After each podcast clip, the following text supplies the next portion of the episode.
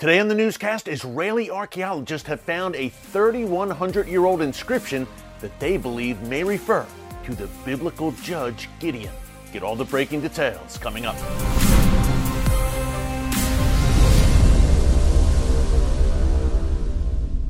Hey folks, Erick Stakelbeck here. Welcome to the Watchman Newscast. Some breaking archaeological news just announced yesterday, July 12th.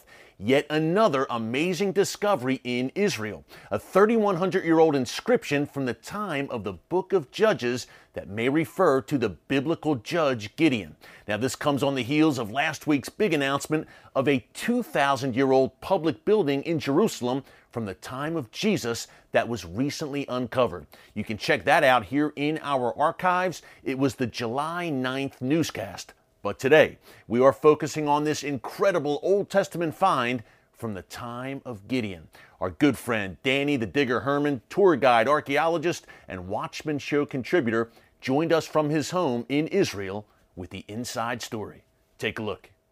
Danny the Digger Herman, thanks so much for joining us as always, my friend. Hey, an amazing archaeological discovery, yet another to talk about in Israel. This one dates back to the book of Judges about 3,100 years ago. Danny, tell yes. us about what the Israeli archaeologists found. Yes, I was really fascinated to to read about this, and I immediately opened to check out what what it's all about. And wow, the picture was showing a pottery shard with the name Yerubal, uh, the other name of one of the leaders of the Israelites in the book of Judges, Gideon. Gideon's other name was Yerubal.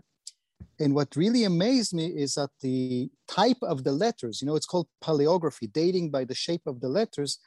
The, the, the style of the letters fits the time of the book of Judges. And it is also found in a site that relates to the time of the book of Judges. Okay, so we always get excited when we make discoveries relating to the time of King Hezekiah or the Sennacherib campaign against Judea, but here is something that predates it by about 300 years. And it matches in time, in style, and with a figure known from the Bible, from the book of Judges. You know what? Thinking about it, I think it's the first time ever that archaeology produced an archaeological discovery of a name known from the book of Judges. Yeah, and Gideon, Danny, what a name, as you said, a sword for the Lord and for Gideon. I think of that famous rallying cry. Um, number one, this is a rare discovery from that book of Judges period, Danny, as you said. But secondly, yes. tell us more about the discovery itself, if you can. Uh, was this a pottery shard? Where was this inscription bearing what may have been the biblical name of Gideon, or a nickname, I guess you would say? Where was it found? It was found in a site whose Arabic name is Khirbet Erai. It's not too far from Lachish. Uh, which we have filmed there. It's actually halfway between Lachish and uh, Gat, the Judean town and the Philistine town. And the archaeologists that are working there, Yossi Garfinkel from the Hebrew University and others, um, have argued that this site might be the famed uh, site whose location is uh, still not clearly known, the site of Tziklag. We know that when David was battling against Saul over the kingship, at some point he goes to the king of Gath, the Philistine city, and the king of Gath gives him the site of Tziklag. So the site has to be not too far from Gath, but it still has to be in Judea. We know that from Tziklag he went and raided against the Amalekites. And uh, to this day, they haven't proven where that site is. So Khirbet Erai is this candidate that has been excavated for the last, I know, three or four years and in this last season, they find a clear layer from the time of the transition from the Philistines to the early Israelites, which is the, the book of Judges, the earlier part of it. And within it, they find a name of a charismatic leader from the time of the book of Judges, Gideon, whose other name was Yerubal. I mean, this is such an amazing combination, such a rare event and especially writing material from this period is so so rare to discover because writing just began at that period. We have a lot of literacy in the 8th century in the 7th century but very very rarely do we make a discovery that goes back to the 10th and 11th century. And now we even have a name of one of the charismatic leader a, what's called a judge a shofet uh, very known, the fifth, the fifth shofet from the book of Judges, Gideon, the one who battled successfully against the Midianites, you know? Yes, and what a story. And Gideon was so hesitant at first, Danny. He put his fleece out uh, looking for direction and the okay from God, and he got it obviously and became a mighty man of God. And, and one of the judges, as you said, it's a legendary story uh, in the Old Testament. Yeah. Hey, last question.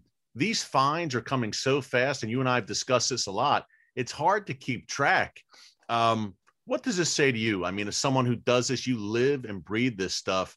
You must be very excited to see all of this unfolding at such a rapid clip. Our friends at the Israel Antiquities Authority seem to be making these announcements practically every week now about some stunning new archaeological discovery. Yes, we both subscribe to the announcements of Yoli Schwartz, the spokesman of the Israel Antiquities Authority, and it just keeps coming. Yeah. And it's a big blessing. Uh, even with the pandemic, the research continues.